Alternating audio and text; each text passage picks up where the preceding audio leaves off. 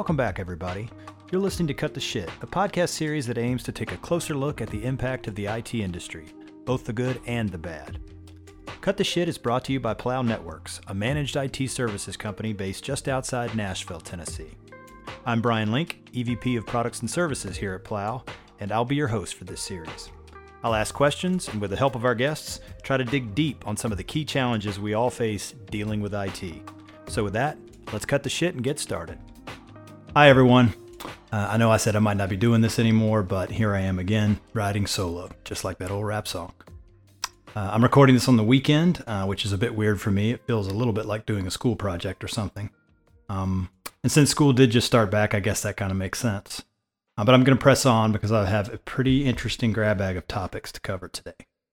Um, but before we jump in, I want to re remind you um, of a few upcoming topics that we haven't gotten to yet, but that we're going to before the end of the year. Uh, the first one is this idea of differing perspectives or gathering different perspectives on how non IT executives think about and value technology. I feel like that might be a good use of our time um, to talk to some business folks about how they think about technology, how do they value it, um, both within their own companies and um, you know just kind of conceptually. Uh, and then of course the couple of others we talked about before, the black hat versus white hats in the hacking world and sort of what that's all about. Um, and then we've got an interview with a, a, female CEO of a tech company that serves the needs of disabilities. Um, that they've got a really interesting story. I'm still trying to get that on the books, but I think that one's going to be a lot of fun. Um, so with that, let's jump in. Um, Okay, uh, in honor of back to school, since we already talked about that a little bit, uh, I'm going to go back to my childhood for a minute. Um, don't worry, this isn't a couch session, but um, and it'll make sense, I think. Um, as a child of the late 70s, early 80s, I grew up watching Schoolhouse Rock, uh, the Schoolhouse Rock shorts between cartoons on Saturday mornings. For you youngsters out there, you used to only be able to see cartoons on the on Saturdays, so it was a big deal. Um, and these were pretty cool. They're famous. I know everybody knows about them. Um, some are more famous than others. You know, I'm just Bill, probably the most famous. Um, on and on. Uh, but they had this one. It was this kind of hippie song about the number three. You know, three. It's a magic number. Uh, I don't really get that one so much, but I remember it. In fact, I can remember all the words to the songs, which is is kind of weird, even though because uh, it was it wasn't a very good song. Um, but in honor of that song, and since school has just started back, figured it made sense. I'm going to cover three topics today. Um, the first one uh, is inflation and what to do about it, if anything. Uh, and then I'll get to the other two after we knock this one out. But I, I thought what I'd do on inflation, since, I mean, let's face it, the media's beat this one to death. It's a huge topic right now. Lots and lots of people are talk about it, talking about it. So there's very little I'm going to be able to do to, you know, add something interesting to that particular um, you know, I have no insights on inflation. I don't have any predictions on it. Um, more just looking at it from the perspective of where I sit, and in particular our company and what we're experiencing, and and wondering, you know, we're thinking about some ways to try to deal with that, and I was just curious if others uh, um, are thinking about this. In fact, I'm sure you are. If you're thinking similarly, or if you're thinking different, and if you're thinking different, or you're struggling, maybe this will be helpful. Um, but so with that, you know, we when I thought about it in, in terms of how inflation is infecting affecting us, not infecting. Uh, we've we've heard enough of that word in the past couple years. Um, it, uh, how it's affecting us, you know, there's really kind of three areas I thought of that made that, that where we're seeing it probably the most specifically. Um, and the first is just we've seen some across the board increases in prices from some of our suppliers, and, and I'm guessing that you guys have probably seen that as well. Um, some of those may be um, directly related to companies' uh, internal costs going up. Some of it is probably just opportunistic. You know, if prices are going up all over the board, it's a good time to raise prices, right? If you're in the business of of selling something to somebody, because if everybody else is raising prices, you probably, I use the expression, get away with it. But it's probably okay. You, you won't get as much pushback if everyone else is raising prices too. So we're both seeing, you know, those these across the board increases, and then of course we're seeing increased prices on, you know, just consumer goods and commodities, stuff that we're having to buy. Um, and and again, I know that everybody is experiencing that, and and frankly, there's not a ton we can do about it other than, you know, just pay attention to it and, and try to maybe look for other ways to tighten the belt here and there to, to sort of offset that if you can. And then the last area, and there's been a lot of talk about this too, and, and I think this will probably be more relevant um, to the second the, the second topic I'm going to cover today, and that's we've seen you know pressure from for, from in terms of inflation on salaries and wages, and those are you know we're not sure if that's macro or if it's related to competitors or you know bidders for talent around technology, you know tech talent uh, that are that's around us because uh, we're based in Nashville, Tennessee. It's a hot market right now. There's some interesting things going on around us uh, in terms of companies who are looking to hire and hire aggressively, and so that has certainly had an impact on everybody's um, everybody's ability to hire um, at various levels. You know, down to the sort of tier one level up, you know, and on up the food chain all the way to the uh, you know to to senior level folks. So those are sort of the three areas where we're seeing the biggest impact of of inflation. And again, I'm not talking about my personal life or any of that stuff. All that stuff is there. And again, there's plenty of, of conversation around that. Thinking of it more within the context of our own business and in, in yours as well as as you um, as you operate inside your company. And so, you know, what do you do about that? Really, I mean, uh, or is there anything to do other than just try to try to go along and get along? And, and I think the comment, I think the answer is probably some of both. Um, I think the first thing is probably, you know, one thing I think we maybe we I don't know if we'll we'll probably never learn this lesson, but I keep thinking that maybe we will is at some point we and I mean the collective we, not Plow Networks or your company or anybody else, but we as a society need to probably admit that forecasting in terms of in, in terms of its ability to really predict the future, it just is it really doesn't work. It's it's basically impossible. It doesn't mean you can't now, when I say that, it doesn't mean you just throw up your hands and you just go day to day, but to expect that we're going to know what the world looks like a year from now or two years from now um, is a fool's game, right? So, at the very least, you need to have some sort of a probability on that and be hedging against the the percentage of of uh, of that probability that that your prediction is wrong. Um, and I don't think we've done a lot of that uh, as a as, kind of as a business culture certainly not from an economics perspective. Um, if you look at if you look at our, our approach on things, uh, we've been in this incredibly low rate environment for a long time, and I think most people just considered that was just going to be the way it was forever. Um, and in fact, we we know that's what people were saying because you can go and look and you can see the quotes, and that clearly was not the case. They they were wrong. Um, and a couple of people have said they were wrong. Others have said maybe maybe they weren't wrong, uh, or or here's why they were only sort of wrong, or something like that. But whatever, I'm not in the game of predicting, so it doesn't matter. Um, but for us as a company, we do have to predict. We we every day we have to predict because certain things in in in the kinds of investments that we have to make as a company, and I'm sure that you have to make in your company, are not things that are just day to day. And and the best answer, the simplest example for us is hiring. Right, hiring new people is not something you can just do you know, if you need a new person today, you don't get somebody started and they and they go full tilt tomorrow, right? There's a there's a significant lead, uh, you know, lag time uh, in terms of finding a person, getting them onboarded, getting them trained and up and con- contributing. The flip side is if at some point you think you need them, uh, you, you know, your forecast says you need t- 10 people and you, so you go hire 10 people and it turns out you only need five. It's not that easy to just get rid of people. I mean, uh, despite the fact that, you know, we're not a union shop and people are working at will and all that kind of stuff. It's not that simple, right? This we are not. This is not. Um, you know, these aren't widgets uh, in that sense. And so, having to try to figure out where you're going with some kind of forecasting is is critical. But knowing what that looks like um, and being, you know, pretty conservative about that and being and having a lot of humility around what it, it you know what it entails I think is important because if not, you're going to get yourself into trouble either by not hiring enough, you know, not hiring anybody or having a way to hire anybody or hiring too many people, both of which are, you know, both of which are bad.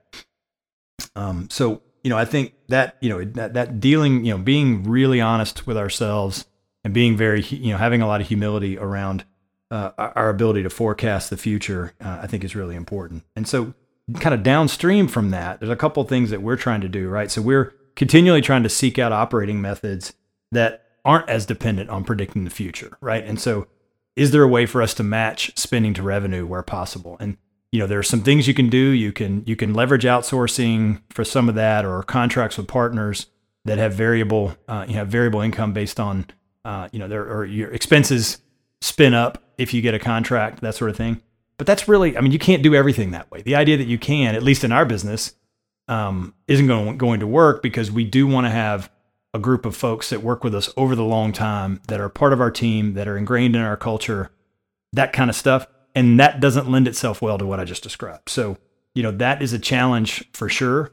Um, I do think we are, you know, in it, we live in a world where multi-year contracts and locking people in is um, is pretty common. Um, and and we even have some we even have some long-term contracts, um, although not that many. Um, and we're you know we're having fewer and fewer every day because we don't want we, we want our customers to basically be doing business with us because they want to, not because they have to. Um, you know that is a recipe for uh, frustration and anger uh, from your customers if they're unhappy with your business, but with your service as a as a service provider, and yet they still have to keep paying you. Right? That is not the place anybody wants to be. And so we're trying to work around that as best we can um, within the construct of our business. And that that part, you know, does make some of this trickier. But hey, look, if you know, we'll get to in, in kind of my second my second second topic. Um, if you're good at what you do and you're adding value, right? Regardless of what's happening with with in, in the outside world, you've got a fighting chance to build and sustain long-term relationships with customers. And that has to be what you hang your hat on, I think, at the end of the day. And I think at Plow, that's what we're trying to do. And I'm sure, uh, you know, those of you listening are probably in that same boat, thinking about how do you sustain long-term relationships with people if you're in a B2B kind of environment. Uh, oh, really? In B2C as well. How do you get repeat customers? How do you keep having consumers come come back to you, keep buying from you um, over and over and over again? Right. That's what you're looking for. Um, and I think the last thing we're trying to do, um, and this is sort of a, it's a little bit counterintuitive, but not really, um, is this idea of doing less better. Uh, and what that means is, you know, rather than being, you know, if you're a service provider, rather than having 15 services that you do pretty well or you do them okay, can you figure out how to do six or seven really, really well, right? That leverage your capabilities, that that leverage your people as best you can, that you feel like you really can, you really are adding the most value to the relationships that you have. Um, if you can do that I, over time, I think you make more money um, and you hedge. That's a great way to hedge hedge against um, things like inflation or recessions or other things, right? Because if you're really good and you're doing something that's creating a lot of value for people, they're going to have a hard time, you know, parting ways with you because you're so important to them, right? And that's really where you want to be um, as a as a product or service provider. So I think those are the things, none of which are, I mean, none of that's very comforting. It's not like there's some great solution to the situation in terms of inflation. Um, you know, and, and the plus side, I guess, if you're the person, if you're a company who's raised your prices because of inflation, then then you've been able to grow your revenue, right? But your costs are, are going up at the same time. So it's sort of a I mean, it's a little bit of a fool's game um, in in that sense. It doesn't mean people shouldn't try to raise their prices, um, but the point is, it's almost always because costs are going up. So the net, what's hitting the bottom, isn't really changing all that much. There's still the sp- the spread's the same. So, um, you know, I think I've kind of beat the horse on that. So we'll go to it. Did as I mentioned a couple times in there, there's you know this idea of particularly around finding good talent and keeping it and building longer term relationships, I think folds into this second topic, which came from, it's, it's, based on an article I read in the Wall Street Journal um, a few days ago. It was on September 9th. And for those of you, if you're not a sports fan, you don't care about college football, bear with me. Um, I'll make this as painless as I can for you um, because this is the article was about college football but it's directly relevant to what we're talking about, I think, around finding and keeping uh, talent. Uh, and it was an article about college football's transfer system. And if you don't know anything about it, basically, it used to be that if you played college sports, it was very difficult to transfer to another school. You had to give up a full year of eligibility. Um, you had to ask your coach for permission. I mean, there was there were a lot of restrictions, and so players didn't move from school to school very often at all. Well, that has changed dramatically in the last couple of years, and now it's basically, I mean, it's pretty much a you can pretty much transfer whenever you you know almost at any time you want now, with some limits, but but not many. And so players are taking advantage of it. Players are moving all over the place now, and there've been a lot of high profile stories, particularly around I'll call marquee players, quarterbacks, or you know highly visible players from big schools going to other places to and, and immediately you know playing uh, at another school. Well, this journal article was interesting because they they sort of delved in and looked. The, the, this transfer process has a portal, so a player has to submit information to the NCAA, get approved, and then go to, they can go to the other school. So there's a data there's a data set on who's moving where, how many have done it, what position they play, all that kind of stuff. And so this author from this article has basically looked at all the data and done some analysis, and the findings are interesting. Uh, they're they're not counterintuitive, but they're counter to what you hear in terms of the the volume of media coverage. Um, and what the data show is that the primary movers, the primary number, the players who are moving from school to school, are in general not starters. They're mostly reserves, right? They're guys that are and gals who are at one school who aren't getting playing time, and so they're transferring to another school to try to get playing time, um, which makes sense. That's they're they're athletes; they want to play. Um, the other thing that's interesting about that is almost not not not exclusively, but most of them are trading down in terms of brand, you know, school brand or prominence to get playing time. Meaning, if you're a reserve at a big a Big Ten school, if you transfer, you're most likely going to a mid-major school. You're going to a smaller school that's not in as big a conference, so you can play, right? Which again makes perfect sense, right? If you want to get on the field and play, this gives you the chance to do that. Um, and the biggest driver of transfers, or the reason people are transferring, the primary reason, in addition to playing time, is a coaching change, right? And so you say, okay, how is any of that freaking relevant to, you know, technology and and you know recruiting uh, or keeping good people for your company? Not even just technology people, anybody.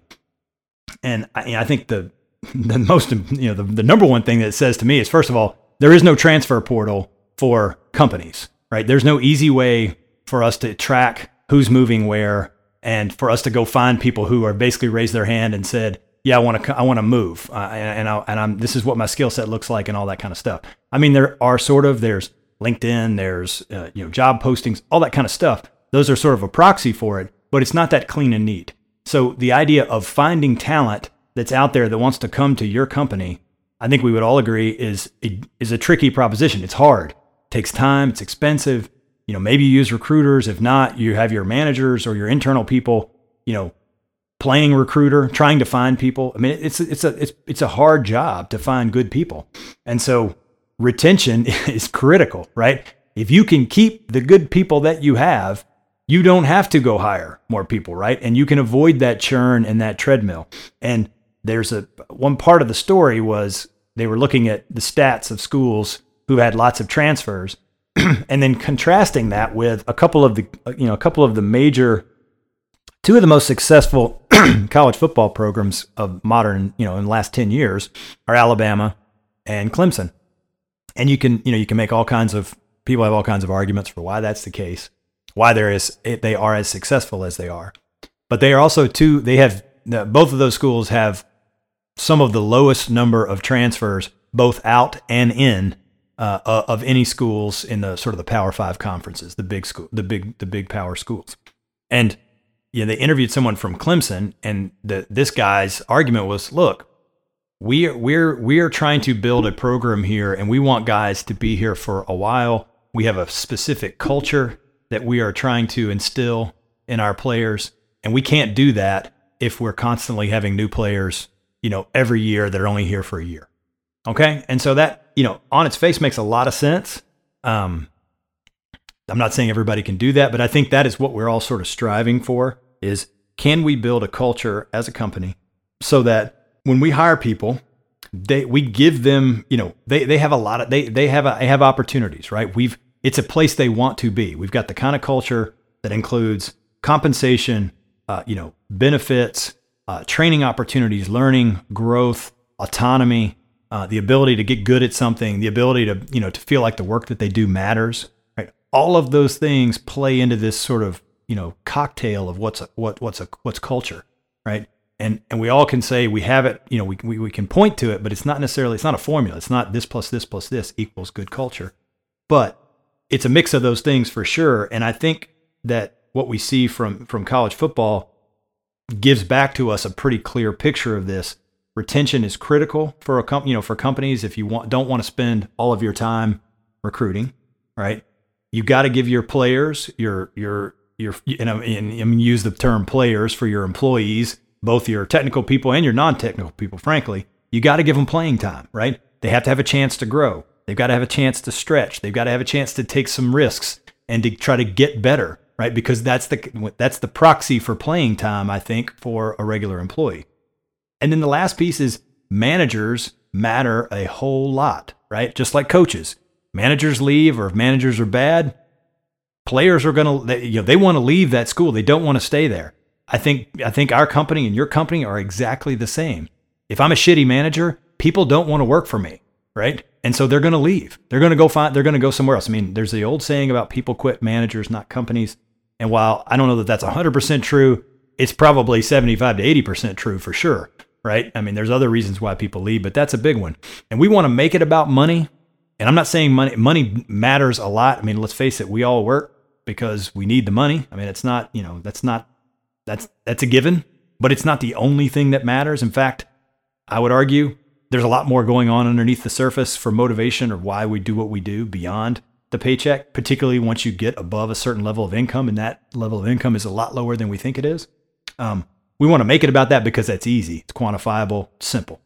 Uh, unfortunately, it's just not that simple. So, figuring out a way to, you know, give you guys playing time, give your guys and gals playing time, and making sure that you have the right managers in place is the best way to give yourself a chance to be more like Clemson or Alabama and less like a place that's having 15 or 20 people every leave every season and having to bring in 15 or 20 who got to play right away, right? Because that is a constant. That's that's the that's the equivalent of turnover. It's the equivalent of of having to fire or having people quit and constantly backfill. All right, so that's um, you know that's my sports uh, tortured sports analogy for the day. Uh, for those of you again who hate sports, I hope you were able to suffer through that and, and find that it didn't completely waste your time. Um, the third the third bullet or the third item today I wanted to talk about again once more from an article from the Wall Street Journal. Not that the Wall Street Journal is the only thing to read, but I just found a couple in here in the last couple of weeks that I thought were sort of interesting. And this one was it caught my eye because it was called it was it was something about predictive maintenance. And I, I actually thought it was a misprint at first. I was like, well, they must be talking about preventive maintenance because that's what I've always heard, you know, PM, preventive maintenance, you know, like what you do on your car, getting oil changes and rotating your tires and that kind of stuff.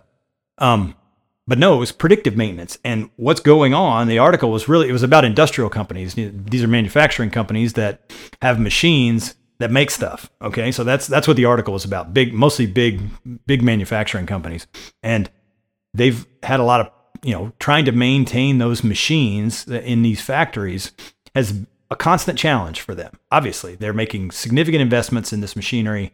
They're trying to run it all the time or or as much as they can, and they want to extend the useful life of that. They want to you know maximize the investment, maximize the uptime, so that they can get as much production out of it. All that makes perfect sense.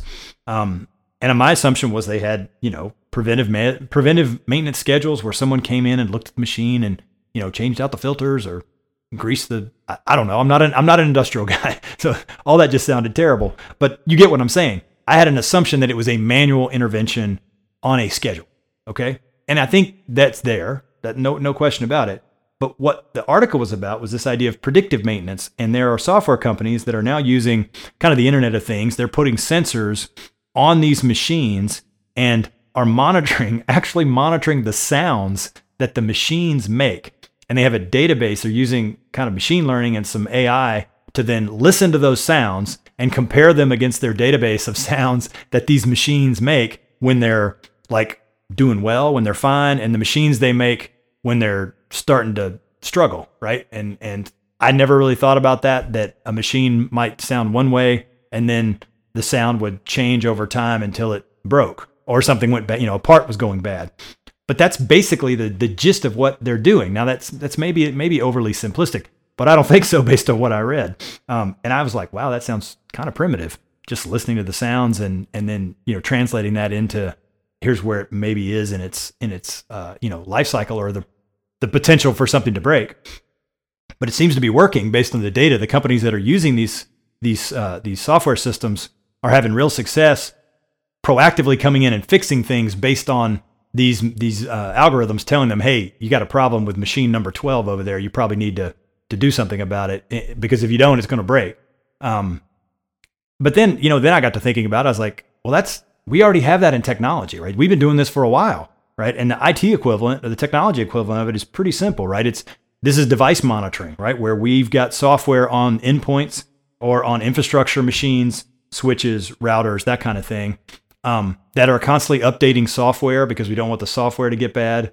Um, we don't have something listening to the to the sound that the actual devices make. But again, you know, I guess maybe you could do that, but but it's not really necessary, right? This is more looking at the the software itself or the machine itself, and then trying to proactively, again, not on not on a, a set schedule. It's not like we're going in every 90 days and making a change on the machine. Although you can do that, but for example, antivirus software is constantly updating a machine and looking at you know is is it being patched the way it's supposed to do? Is it checking in when it's supposed to? And that's a one that's really unique. It's a sort of a mass customization approach. It's unique to that particular machine. It's not on a hey every 90 days you got to go to Jiffy Lube and change your oil, right? It's it's based on what it's getting some feedback from the machine itself. And so, you know, that's happening on the device side. Um, it's happening on the software system side. So like networks, you know, constantly monitoring network devices and traffic to look for patterns and seeing potential issues around, um, you know, if you're having throughput problems or if it looks like now again, this is not this is a different kind of maintenance, right? This isn't um, go fix wires. So, for example, I'm not saying that we have, you know, uh, in terms of network monitoring, it means we can tell if a wire is bad. That's a different kind of issue, but I'm using it sort of as a proxy for the network itself. Because at the end of the day, whether the wire is bad or not, generally the wire is not the problem, right? It's usually the actual software and the delivery of the packets themselves in the case of network of network connectivity. But this applies to, you know, collaboration software, identity, like making sure that people are in the right groups, making sure that they're, um, you know, that they're um, where they're supposed to be. If there's, you know, looking for ways of identifying potential fraudulent activity, all, all kinds of cybersecurity or anti, you know, anti-fraud mechanisms would fall into this bucket. Um, and then even the apps themselves, you know, looking at app application health, um, you know, having a set of data about an application, is it performing the way it's supposed to? Are database calls happening when the, the way they're supposed to? And you can track those, you can track that over time and see trends that would allow you to predict, hey, look, we maybe have a problem on a database side. We need to upgrade that. We need to expand its capabilities. We need to refactor. There's a bunch of things that could come from that. So, um, I just found it interesting that what's happening on the industrial side really is sort of mirroring what uh, technology has been doing for a while and keeps, frankly, getting better and better at. Although, one area that I don't think we're doing a good job at that we're putting some cycles into, and, and if, if, if you're a buyer, you should be, you should be asking, uh, you know, asking your team or asking your, your providers about this as well. And that's what I'd call SaaS usage or optimization monitoring, right? So, SaaS subscription services almost always have, you know, either a consumption model where you pay, you know, pay by the drink, if you want to use that expression, right, based on how much you use, or a, a per user or per license model based on some volume, right, a number of, of heads or a number of machines or something like that.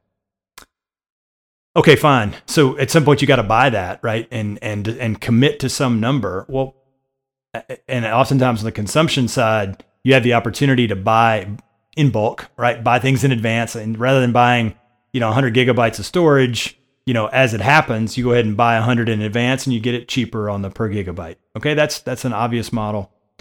But how do you know how much to buy, right? And and how do you know if you're buying the right amount?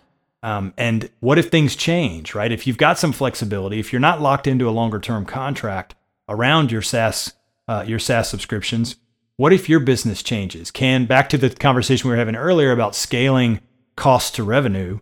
What about just scaling usage to spend, right? If you've got something you're paying on a per head basis and your head count varies, are you able to peg your SaaS usage to that? And the answer to that is perhaps, but it certainly won't happen if you don't have some way of monitoring and evaluating that data to give you the ability to do what we're, you know, to do sort of like uh, predictive maintenance around this kind of thing, right? And I think we're going to see more of that going forward. SaaS spend keeps going up. It's expensive oftentimes, even though it can feel cheap on a per user basis. But if you got a lot of users and you're growing, that number can go up quick on you. And this can be everything from, you know, B2B services, back office stuff, uh, you know, Microsoft 365, um, Salesforce, uh, your, you know, online banking services. If you're a bank, I mean, it could be there's a million different HR services, ERP systems. All this stuff is now, you know, had been has been converted to a SaaS model, and everyone, you know, celebrates it. But again, it can get really expensive on you if you're not watching it. And what I'm talking about is are you able to really feel like you're optimizing what you're spending in those systems? And I think that's where usage monitoring and optimization, I think there's a real opportunity for that. And I'd encourage you if you if you haven't thought about that, or if you have and you don't feel like you guys are doing a good job of it, poke around, ask your partners, um, ask ask your colleagues in other companies, what are they doing? See if there's a way for you to to to tighten that up. At least to have an idea. If nothing else, you'd be able to say, you know, to yourself and to your you know to your colleagues, hey, look, I know we're spending a lot on Salesforce, but here's some data to support why that's a good use of our dollar. Right. And I don't know that people, I don't, I don't, I don't know that that's something that people are really doing a good job of yet. And we're trying to figure that out on behalf of our customers and for ourselves because we are consumers of SaaS services just like you guys are. Um, and so I, I think it's a good, I think it's a good exercise for all of us to think about. So um, with that, I'm gonna I'm gonna wrap it up, and that's all I've got for today. Um, in the spirit of three, this is my third solo recording, so I'm hoping that the third time's a charm. Uh, if you enjoyed it or if you didn't, um, please drop me a line at uh, cuttheshit at plow.net uh, and tell me why I did or I didn't do a good job or why you did or didn't enjoy it. Also, if you've got any topic or interview ideas, um, we've been doing this now for a little over a year. Um, we feel like we're kind of understand what we're doing. We're still learning, um, and we'd still like to hear from others to say, hey, here's an idea, here's something we think you guys ought to ought to think about covering. Um, and so we'd love to hear from you on that front. Okay, that's all I've got for you this week. Take care, and we'll talk to you in two weeks. We hope you enjoyed this episode. If you are enjoying the podcast, we'd appreciate it if you would become a subscriber wherever you get your podcasts. And if you could rate and review the show on Apple Podcasts and Spotify, that would really help us out. Or you can just go old school and tell your friends, your family, your colleagues, and hell, anybody else who you think might want to hear something like this to listen in. If you're on social media, make sure to follow us on Twitter. Our handle is at cuttheshit underscore pod. We are also on TikTok at cuttheshitpod, all one word, where we post lots of clips from the podcast. And last but not least, you can also watch the YouTube version of the show on our YouTube channel at Plow Networks. Until next time, take care and have a great day.